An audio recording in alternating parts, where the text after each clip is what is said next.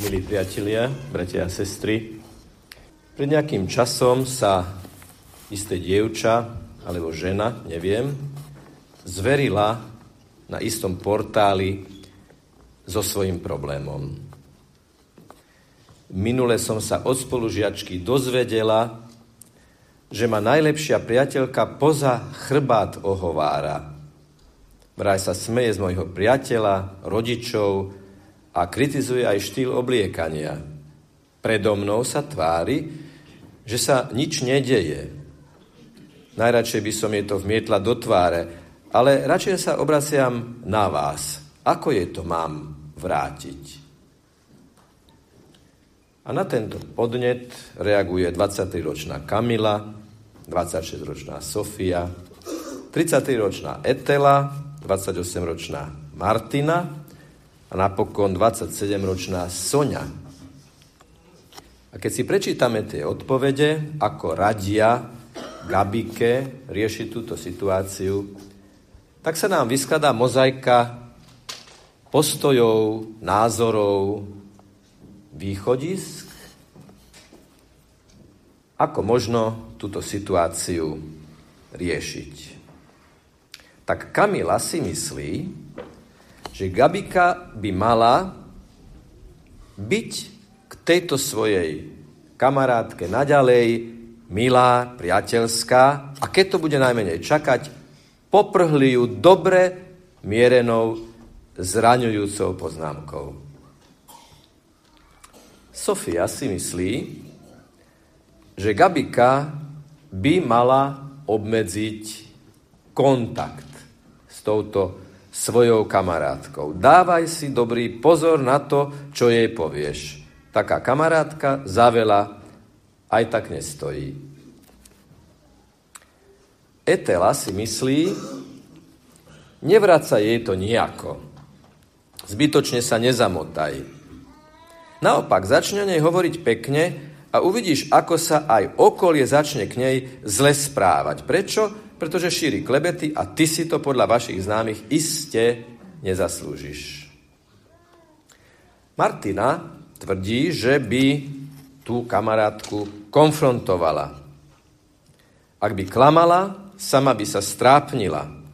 Predsa len ľudia majú občas výčitky svedomia, keď sa k tým, čo nám ubližia, zachováme pekne. No a napokon Sonia, ona nebola v tejto diskusii na poslednom mieste, ale ako takú bodku som ju tam sám zaradil, hovorí. Gabika by mala dať kamarátke šancu. Šancu vysvetliť to, alebo sa priamo spýtať, či je to pravda. Pomsta sa neoplatí. Po čase kamarátka pochopí, že stratená dôvera je oveľa viac. Tak toto je z jednej normálnej diskusie na nete, ktorých určite je ďalších veľmi veľa, ale pri hľadaní istej témy som narazil na túto debatu. Vidíme, že niektoré radia už s ňou nekomunikuj, niektoré radia poriadne si to s ňou vybav a poprhli ju, pomsti sa jej. A tá posledná Sonia vraví, že dá jej šancu. Táto odpoveď sa blíži najbližšie k tomu, čo sme prečítali v Evanieliu. Hoci, keby sme išli do etymologického základu slova šanca, tak ešte je s čím pracovať. Pretože slovo šanca pochádza od francúzského chance a to zase z latinského kadencia. Tento výraz pochádza z hry s kockami a kadére padnúť vlastne znamená, že kocka dobre padla.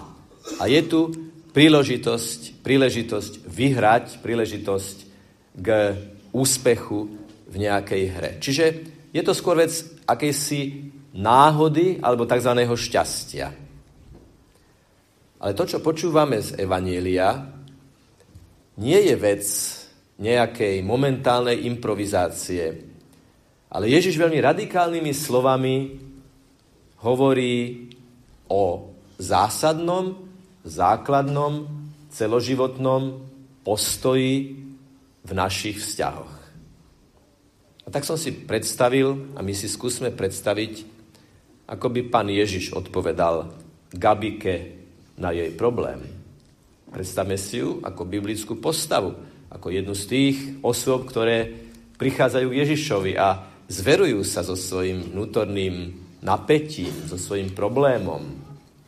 Lebo dozvedieť sa, že usmievajúca sa priateľka, ktorá akoby nič pozitívne komunikuje za chrbtom, hovorí o mne zle, je skutočne pálka, ktorú vnútorne zvládnuť, vnútorne spracovať podľa Ježišovho návodu vôbec nie je ľahké. Musíme si ale predstaviť, že keď Ježiš hovorí k svojim učeníkom, tak to, čo im hovorí, hovorí ako tým, ktorí raz budú Ježišovo učenie hlásať a žiť, žiť a hlásať v nepriateľskom prostredí. Ježišovi učeníci a národ, z ktorého pochádzali, boli obklopení národmi a mentalitou, ktorá bola veľmi odlišná od tejto. Veď oni mali v celej 80 miliónovej rímskej ríši povedať, že jediná najvyššia autorita, jediný, kto je božský, je Ježiš Kristus. Dokonca, keď Ježiš zobral do ruky ten peniaz a povedal, či je to obraz a či je to nápis, tak ten nápis bol veľmi dôležitým interpretačným kľúčom, lebo tam bolo napísané, že cisár, že Augustus je božský. A Ježišovi učeníci mali žiť a hlásať, hlásať a žiť, že jediný božský, najvyšší, najvyššia autorita je Ježiš a jeho učenie a jeho evanielium. Ježiš vedel, že keď ich posiela do terénu, tak budú mnohokrát konfrontovaní s nepriateľským postojom a hovorí im, nenechajte si nanútiť zrkadlové jednanie. Keď mne niekto strelí za ucho, napríklad verbálne, a ja v návale hnevu mu to za ucho v rovnakej alebo možno väčšej miere vrátim, prvé, dostal som sa na jeho úroveň a už mu nemôžem nič vyčítať, lebo urobil som to isté ako on. Druhé, celkom som premárnil príležitosť ukázať mu, že aj iným spôsobom je možné reagovať. Už som premárnil šancu vniesť do komunikácie to, čo nazývame logika zmrtvých stania. Čo je zmrtvých stanie? Je prechod zo smrti do života. Čo je zmrtvých stanie? Prechod z tmy do svetla. Čo je zmrtvých stanie? V komunikácii, vo vzťahoch, v každodennej človečine našich vzťahov je vždy a zásadne toho druhého zdvihnúť vyššie, ako práve je. Ak mu vrátim jeho reakciu na úrovni a obsahom, ako on mi vydal podnet, stiahujem ho dole a nie hore. Logika zmrtvých stania spočíva aj v tom, že veríme a vyznávame, že Ježiš je pri nás ako ten, ktorý nám stále ponúka. Ja ťa podopriem, ja ťa posilním, ja ťa budem inšpirovať, ja ti dám silu, ja ti dám trpezlivosť, len počítaj s mojou prítomnosťou. Je veľmi dôležité v týchto nárazových, ťažkých situáciách vedieť povedať veľmi jednoducho a pritom s obrovskou vierou. Ježišu, pomôž mi. Ježišu, Nedovol mi povedať to, čo je zlé. Ježišu, daj mi svetlo povedať to, čo táto situácia potrebuje. Predstavme si človeka, ktorý plný hnevu stojí pred nami a na nás kričí, nadáva nám, vyčíta nám, hromží, možno aj vulgárne. Čo chýba tomuto človeku? Pokoj v srdci a láska a dobroprajnosť. Máme tendenciu, keď iný zvýši hlas, ja ho zvýšim. Keď iný vyhľad vyťahne z minulosti nejaký argument, o ktorom som si myslel, že už ho dávno odpustil a zabudol, a ja hneď sa vytasím s niečím podobným. On ma zraní, ja ho zraním. On kričí, ja kričím. On vytkne, ja vytknem. On zraní, ja zraním. A na konci sme ako vyžmýkaný citrón. Nebolo to na nič. Ale počkať, kým ten človek dohovorí a pokojným, nie provokatívnym, nadradeným, ale naozaj pokojným a dobroprajným hlasom povedať, vieš čo, sadnime si k tomu, možno trošku neskôr a rozoberme si to, čo vlastne ide, o čom chceme hovoriť. A s Ježišom sa nastaviť na takýto rozhovor, ako to naznačujú aj niektoré e, Gabrieliné poradkyne internetové, tak toto môže viesť k tomu, že to, čo začalo konfliktom, môže vyústiť do vedomia ešte hĺbšieho vzťahu. Ježiš nás učí a to, čo nás učí, nám ukazuje a to, čo nám ukazuje, k tomu nás aj posilňuje, aby sme boli poslami z mŕtvych stávania vo vzťahoch. Ono to má ale ešte jeden dôsledok, takýto postoj, takáto túžba a taká, takáto otvorenosť Ježišovmu slovu. Robte dobrý, dobre tým, robte dobre tým, ktorí vám zlorečia. To sa dá? No, žiadal by to od nás Ježiš, keby sa to nedalo? Žiadal by Ježiš niečo, čo nie je možné? Len stále máme na pamäti tie slova, ktoré nám na inom mieste hovorí. A vraciam sa k tej, tomu jadru tejto témy. Bezo mňa nemôžete urobiť nič. Bez môjho slova, bez mojej rady, bez mojej prítomnosti, bez môjho impulzu nemôžete urobiť nič. Nebudete to vládať. Ale so mnou so mnou áno. A dokonca sú ľudia, poznám takých, a sú aj spirituality, ktoré tú ochotu odpúšťať premietajú do budúcnosti. To je veľmi silné.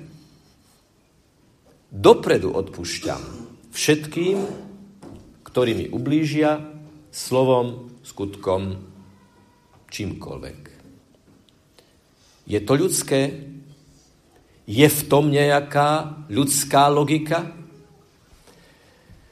Mohli by sme sa na to pozrieť ešte z toho konca, že kto je najväčšou a prvou obeťou hnevu.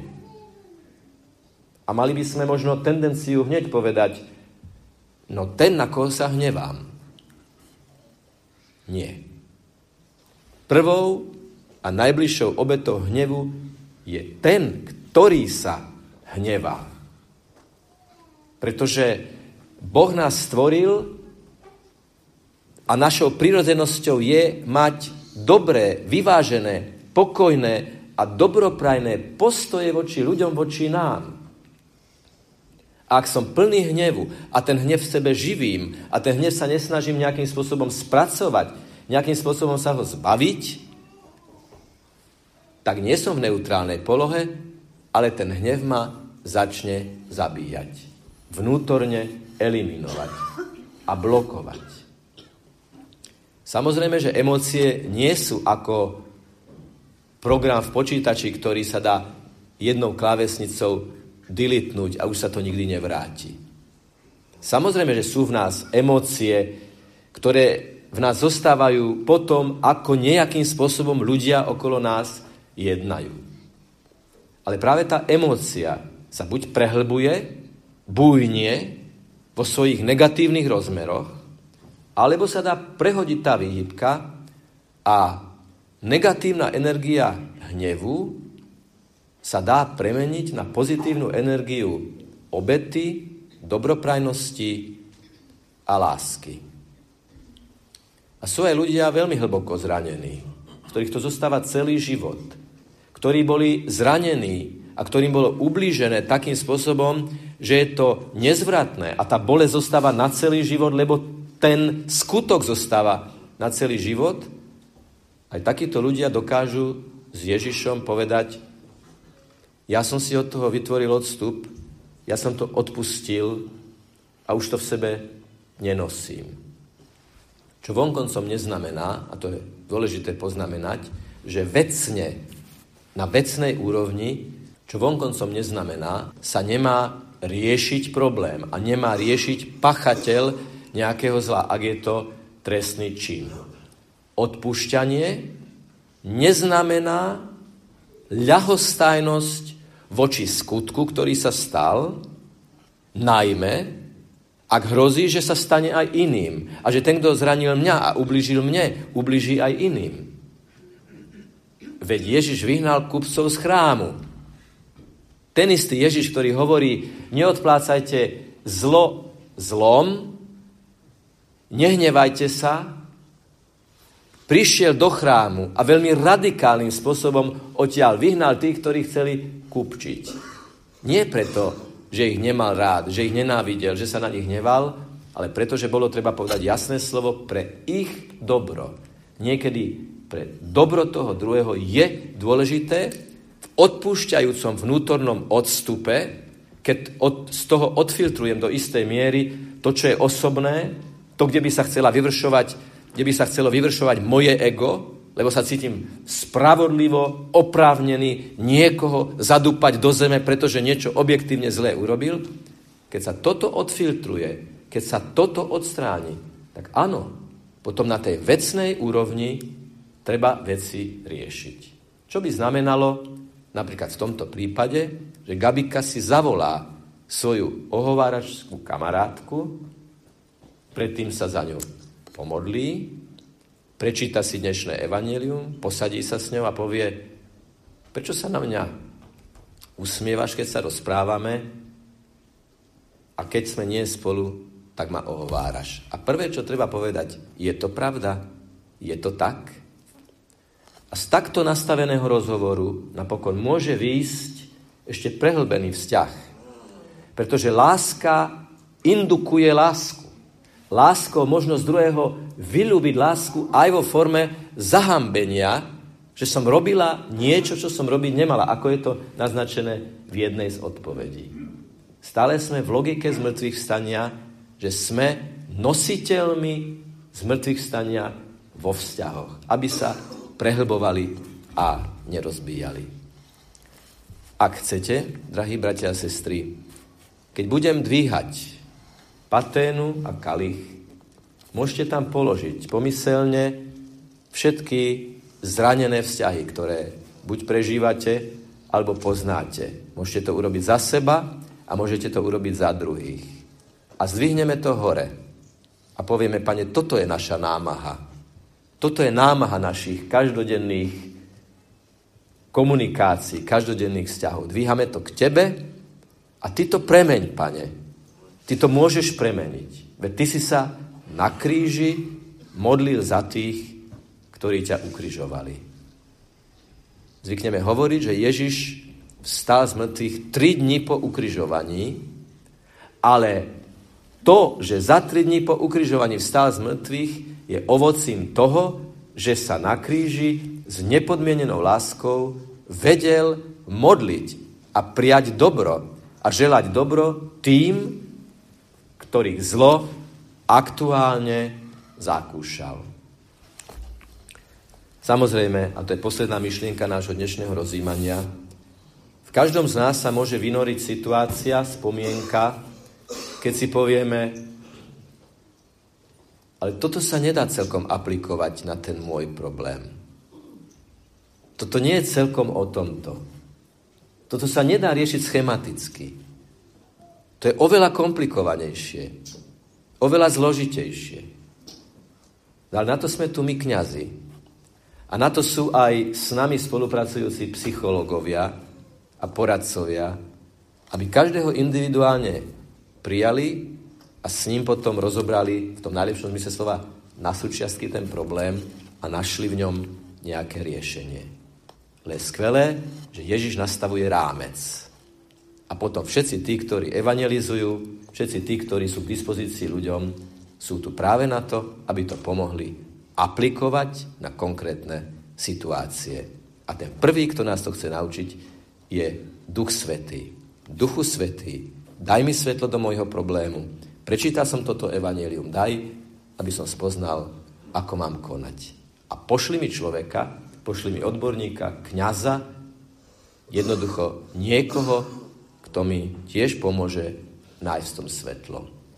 Tak vstúpme do slávenia a zdvihneme, zdvihneme k nebu všetko to, čo nás príliš ťahá k zemi.